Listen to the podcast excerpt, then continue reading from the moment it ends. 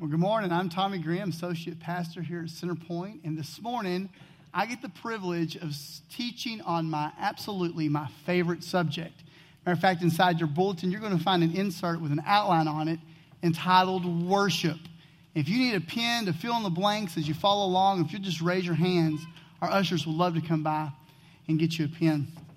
A couple weeks ago, uh, John, our senior pastor, had asked me, he said, We've got a a week that I'm going to be gone and it's going to be in between series. And if you could speak on any subject, what would it be? And I said, I want to speak on worship. Because I believe when we understand what worship truly is and we understand how to express our worship to God, that it affects everything about who we are. And so this morning, we're going to discuss what worship is and how we can apply it to our lives. And so, if you will, I want to have a word of prayer before we get started this morning. Will you pray with me? Lord, I want to come before you this morning. I want to thank you for your word. I want to thank you that we live in a country that we have the opportunity to freely worship you. Father, I pray as we take a look at your scriptures and through your word, I pray that you make it very clear to us, Lord God, not only what worship is, but how we can better worship you. And Father, I pray that you would speak this morning, Lord God, that you would move me out of the way and that your will will be done. And we pray that in Jesus' name. Amen. When I say the word worship, it conjures up a lot of different images in our mind.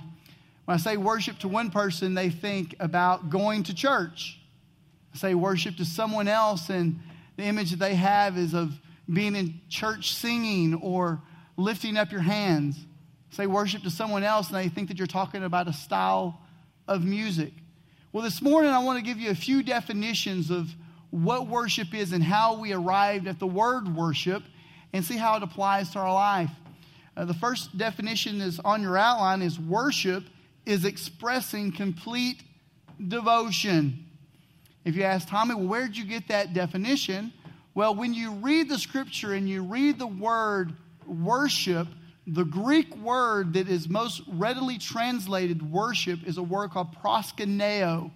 And this is what proskuneo means it means to kiss the hand in reverence, like a dog licking its master's hand, to fall upon the knees and touch the ground with the forehead as an expression of profound reverence and devotion. When I was growing up, I had a little small little shepherd dog. It was just a little mutt, but that mutt worshiped me. If I walked outside, majority of the time, that dog was sitting on the front porch waiting for me to come out. And if, I hap- if he happened to not be sitting there, if he was somewhere else, and I opened the door and he heard the door shut, he would run to the porch and he would look up at me like, Would you please just pet me? You know? And so I would sit down, I'd pet him. He'd begin to lick my hand. I'd begin to pet him. He would just curl all around me. If I got up and walked somewhere, that dog would follow me. If I could take a stick and I would throw it, that dog would go fetch it and come right back just because he wanted to be near me. That dog was completely and totally devoted to me. And that is the picture, the word picture that is ascribed to the word worship.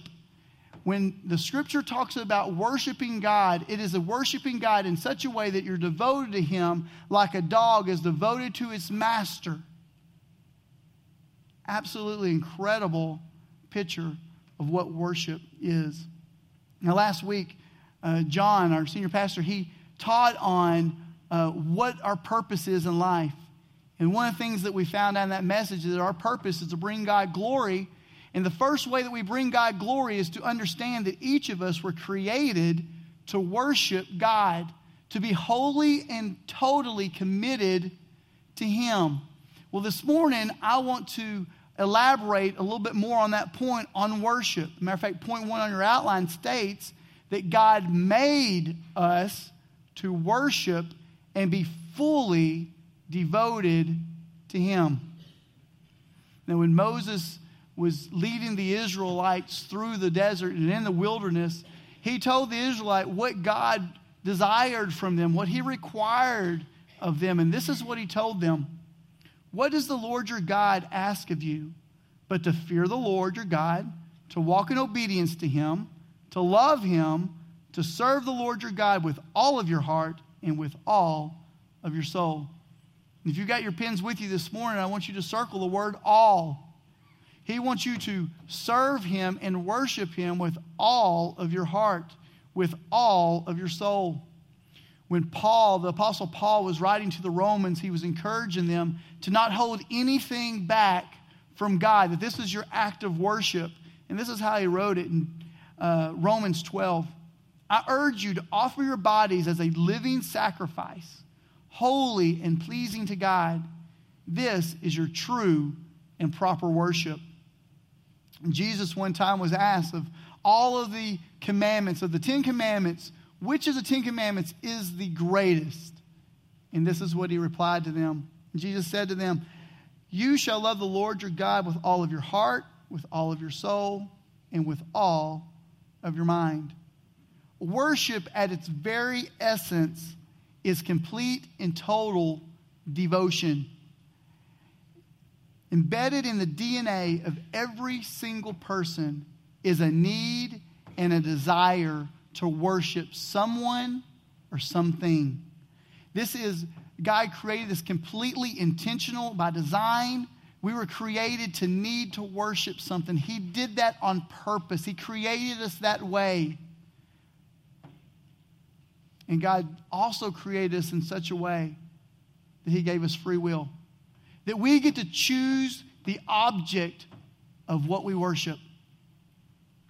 And God's desire for you and for me is that we would choose, we would freely choose to worship Him.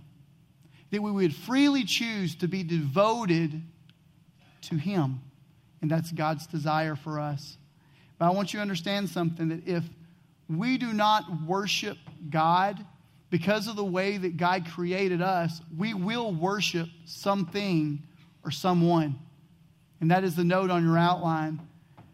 If we're not fully devoted to God, we will be fully devoted to someone or to something else. Now, when Joshua, the leader that came after Moses, when he was leading the children once they got into the promised land and he was leading them through the promised land, this is what he told the children of Israel. But if serving the Lord seems undesirable to you, then choose for yourself this day whom you will serve whether the gods your forefathers served beyond the river or the God of the Amorites in the land that you are now living. But as for me and for my household, we will serve the Lord. Joshua looked at the children of Israel and said, If you don't want to serve the Lord, if it's not desirable for you to serve Him, you will serve something. You will serve someone. So choose you this day whom you will serve. Will it be the Lord?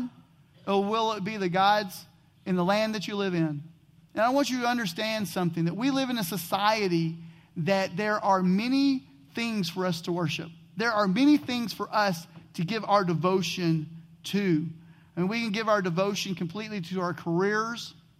We can give our devotion to our hobbies. We can give our devotion to the desire to be famous, or we can give our desire to people who are famous. We can give our devotion to something that um, is a good cause, a good noble cause, like the environment or saving the wells. There are lots of things in the society that we can give our devotion to. Now, for me, I want to be open and transparent with you this morning. The thing that I sometimes have a hard time making sure that I don't put the devotion to this more than I do to God, because you got to understand something. God made it very clear in the scripture that if we place our devotion to anything more than we give it to Him, that that thing will become an idol in our life. And God says we're not to have any idols. And the object that sometimes I, uh, sometimes that I can, if I'm not careful, will get in the way is my love of sports.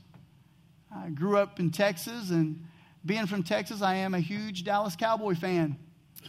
I, uh, I know the schedule. I know the roster, I know the stats. If the game is on, I'm going to watch the game. I have the hat, I have the shirt. Matter of fact, uh, after I watch the game, if a game is on, I'm going to make sure that I'm going to watch it. And after the game is over, I go to the internet to read an article about the game that I just watched. And then after I read that article, I go to ESPN to watch the highlights of the game that I just watched. And then after I watch that, I'll go back and read a couple more articles, and then all throughout the week, I'll listen to the radio about the game that I just watched. I mean, does that make sense to anybody? Yeah. I mean, and sometimes if I, some of you are like, oh, yes, that's me. but sometimes if I don't watch it, I'll find that I'll, I'm more devoted to my favorite football team than I am to God. I spend more time reading about them, more time thinking about them, more time talking about them than I do to God. And I got to make sure that my devotion is in check and that I am truly, um, that I'm truly, my devotion is more to God than it is to anything else. And you know the way that you know what you're devoted to? Is how do you act in the presence of the thing that you're worshiping? Or when you start talking about the thing that you're devoted to, what is your response? I'll never forget when I started dating Shelly. And uh, like I said, my family was a huge Dallas Cowboy fans. That My dad was, my granddad does, was. And our tradition was on Sunday afternoon after church, we'd eat a big roast and we would go to my parents' house to watch the game.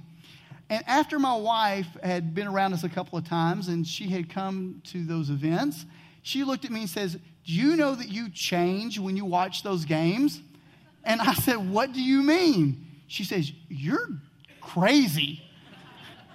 I mean, she said, You're in there watching the game and you're jumping up and down and you're giving your dad and your, and your brother high fives and giving them hugs. And, and then she looked at me.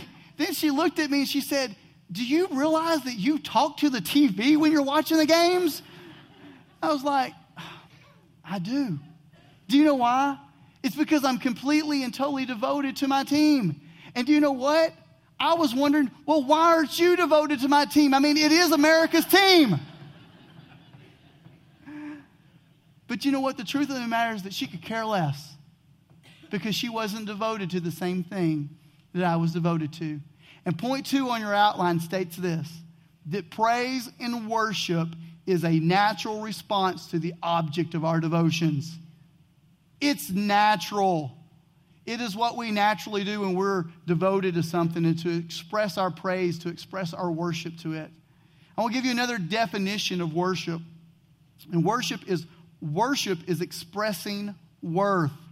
You ask, well, where do you get that definition, Tommy? Well, your note states that the Old English word for worship was worth ship.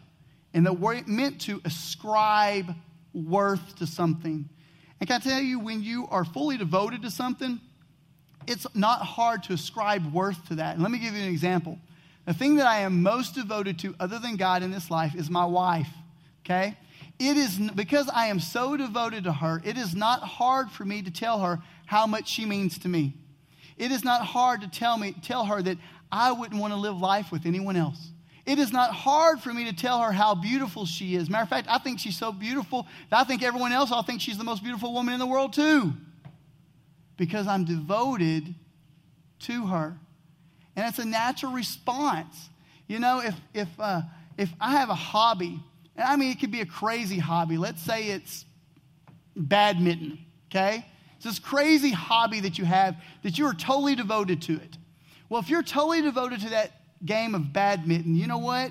You think badminton is the greatest game ever invented. And you wonder why the whole world is not playing badminton. Matter of fact, you tell all your friends, you need to come with me to play badminton because badminton is amazing. And then you start telling your friends, you matter of fact, I don't understand why they don't have, ESPN doesn't have badminton tournaments. I mean, you start telling people, it's just, badminton is amazing. I mean, don't we all have friends and we know people who are committed to some hobby or some activity that they think is absolutely the best thing in the world, and all they want to do is tell you about how great it is and think that you ought to think it's great too? It's natural for them because they are devoted to it. Okay? Now, listen, David was a man after God's own heart. That's how the Bible describes David. And when David, because David was a man after God's own heart, it wasn't hard for him to ascribe worth to God. I want you to listen to what he said about God. He said, Great is the Lord. He is most worthy of praise. No one can measure his greatness. Let each generation tell its children of your mighty acts. Let them proclaim your power. I will meditate on your majestic, glorious splendor and your wonderful miracles. Your awe inspiring deeds will be on every tongue. I will proclaim your greatness. Everyone will share the story of your wonderful goodness, and they will sing with joy about your righteousness. When we're devoted to something, it's not hard to talk about how great it is.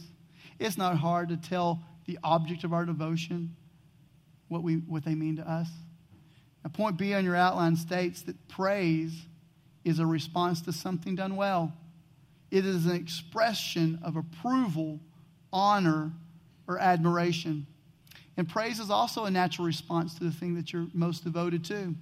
Uh, this last past year, I got the opportunity and the privilege to coach my son's uh, high school basketball game. I mean, I'm a high, school, but to coach his little league basketball team. And I want to say something to you parents out there that have kids who play sports. I just want you to understand something. You're crazy. All of you are crazy. And I am right in that boat because it's amazing when we're watching our little kids play uh, in sports and we're devoted to our kids and we're devoted to their team. When our kid does something great, we let everybody know how great our kid did. Am I right? I mean, we go bonkers at a little league game. When they do something amazing, matter of fact, if our team wins, we throw a party and we tell our kids, Good job, you did an amazing thing. And we do it at our work too. You work at a company who had a great quarter and the, the financial earnings was really good that quarter. And you know what? You throw a party at the end of that quarter and you all celebrate and you tell each other, man, we did a good job this year. We did a good job this quarter. Let's keep it up. Good job. And we also do it when we go to a concert. You go to see your favorite person in concert and they just absolutely rock the house. And after they get done, you know what you do? You stand to your feet, you applaud, you take your cell phone out, you put the light on, you're like, okay, we want encore, encore, we want more. We want more. I mean, we definitely do this at our football games, don't we?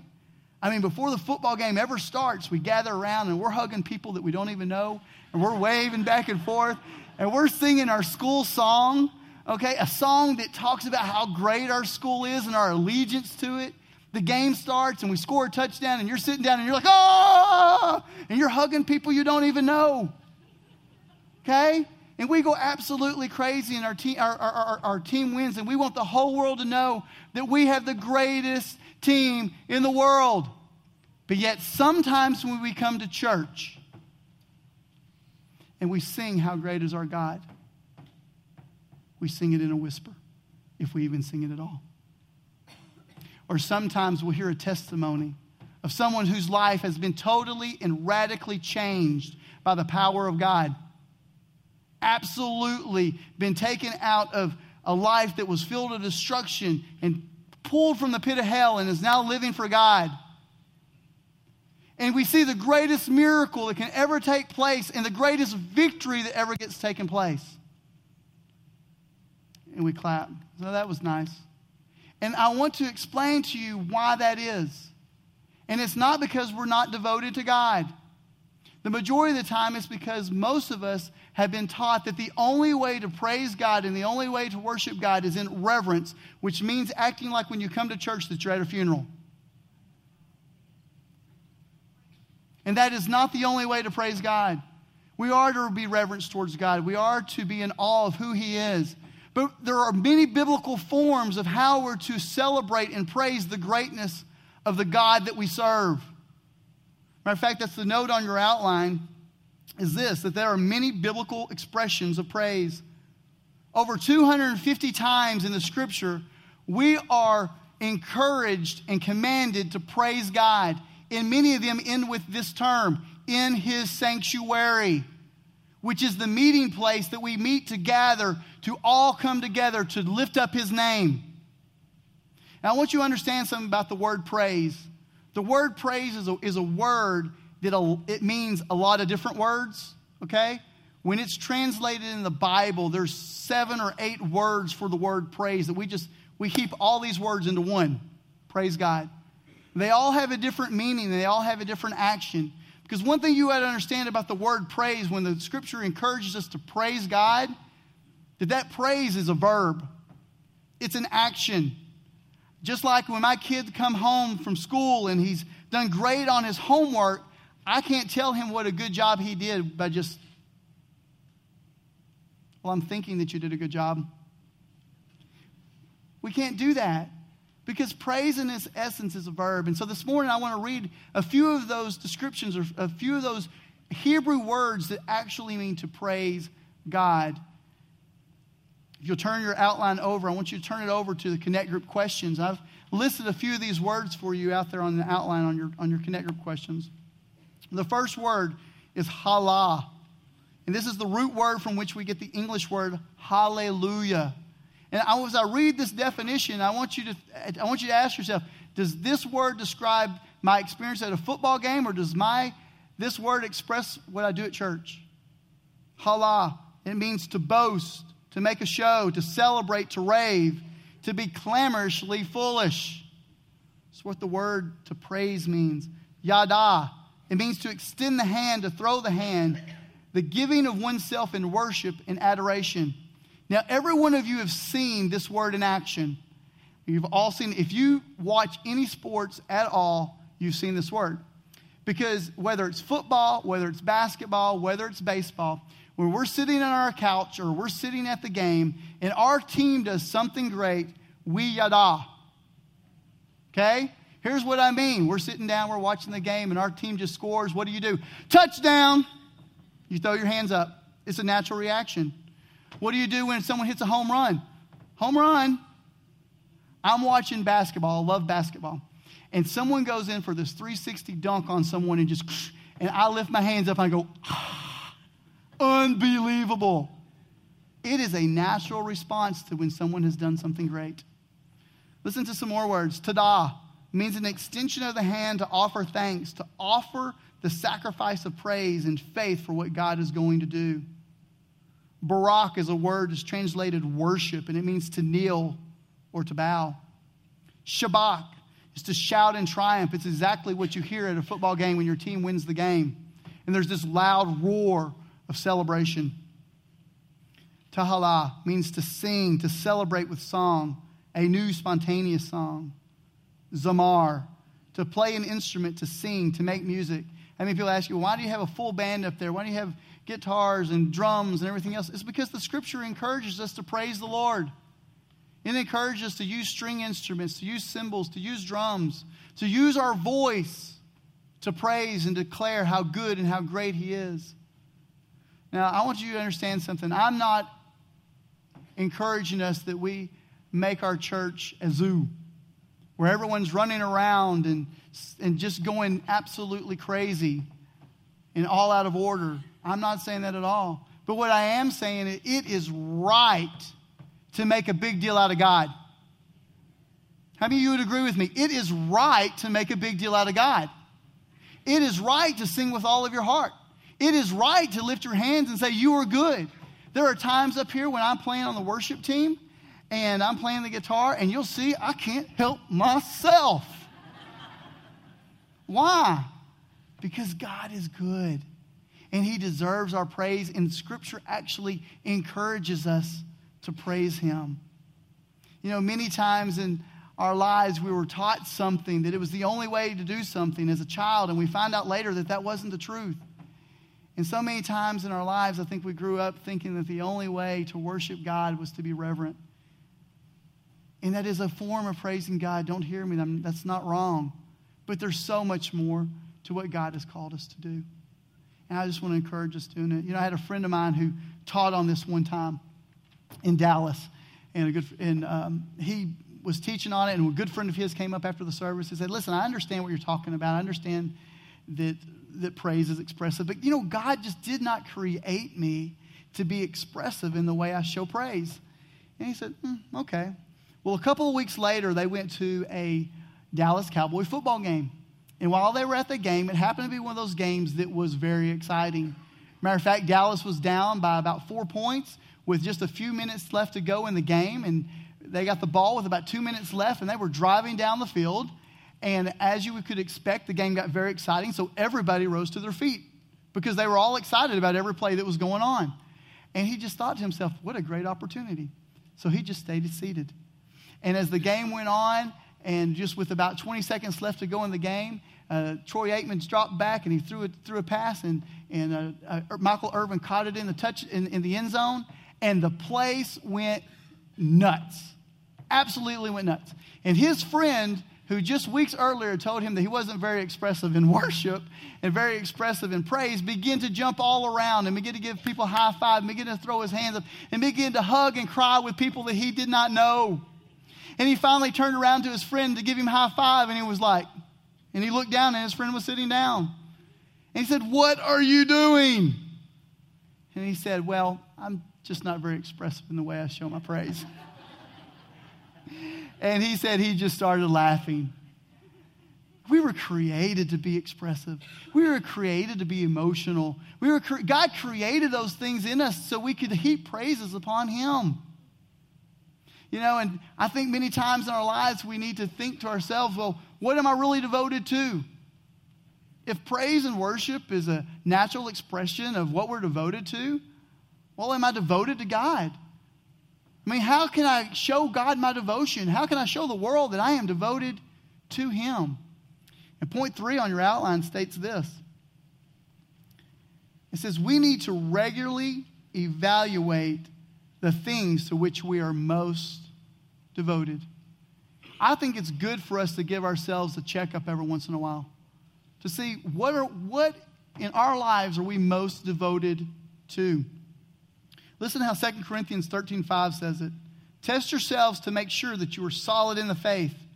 Don't drift along taking everything for granted. Give yourself regular checkups. You need firsthand evidence that Jesus Christ is in you. Test it out. If you fail the test, do something about it. So, this morning, what I want to do is I want to ask ourselves a few questions to see what we're most devoted to. Because sometimes that's what we need to do is give ourselves a test. So, I want you to in your heart, I want you to answer these questions, and I'm going to answer them too. What most influences my schedule? What most influences my schedule? I was talking to a lady just the other day that goes to our church, and she is a wedding planner or a wedding coordinator. And I was talking about her job, and she was going to help us with some things. I said, Well, do you have time to do that? And she said, Oh, yeah, I've got time to do that. She said, um, Basically, from September to December, nobody gets married on Saturdays. Y'all know what I'm talking about. I said, What are you talking about? And she said, Well, everybody knows that if you plan a wedding on a Saturday during football season, that you'll have no one show up to your wedding. It influences your schedule. Now, I know other people who are invited to go out to eat, and uh, you know, they, they say, Well, I, I can't go out to eat that night because it's the season finale of The Bachelor. I mean, what influences our schedule? I mean, it's true.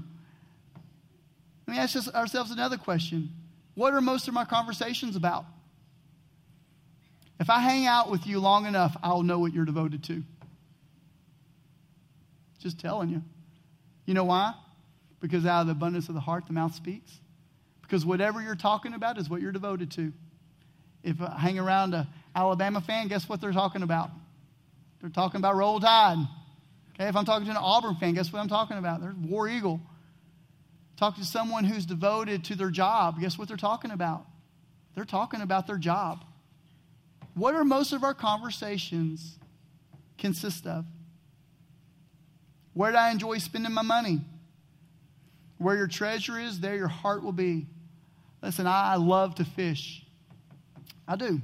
Fishing is one of my hobbies, okay? It's one of the things that I'm devoted to. And uh, listen, I don't mind spending money on a really nice rod and reel. I don't mind spending money on tackle. You know why? Because I enjoy doing it. It's what I'm devoted to. What are you spending your money on? What do you spend most of your time thinking about? And what do you just sit around and think about? What influences my decisions? Listen to what Hebrews 3:12 says. Make sure that your own hearts are not evil and unbelieving, turning you away from the living God. You must warn each other every day while it is still today, so that none of you will be deceived by sin and hardening against God. And that's what we're doing here this morning. I just want us to take a test and say, what are we most devoted to? I want to warn us and say, if you're like me, many times my passions and my devotion can be more for something of this world than it is for God. And I think it's something that we need to keep a check on. And here's a life application for us. If our lives are more devoted to anything other than God, we need to repent. Simply, we need to repent. Repent is a very simple word that simply means to turn around 180 degrees and go the opposite direction. Stop what you're doing and do what you need to be doing. And if we find that we're more devoted to other things than God, we need to repent. Listen to what Acts 3:19 says about that. Repent then and turn to God so that your sins may be wiped out and that times of refreshing may come from the Lord. I want you to understand something this morning. If you don't hear anything, I want you to understand something. You and I were created to worship God. He was, we were created to put Him first place in our lives. And when we are fully and completely devoted to God, a natural reaction that we will have will be to worship Him and will be to praise Him. Would you pray with me this morning? Lord, as we come before you this morning, Lord God, I pray that we would examine our hearts.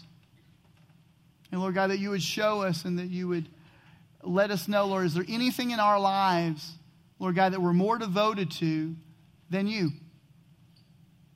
I pray that you would uh, convict us, Lord God, in a good and loving way, Lord God, that we could return around repent and put you first in our life. And that, Lord God, that we would show you more of our praise and more of our worship than we do any other thing in this world. That we be devoted to you. Lord, I pray that you would help us to be the best worshipers on the planet. Lord God, that we would worship you with all of our hearts, with all of our mind, and with all of our souls. And I pray that in Jesus' name. Amen.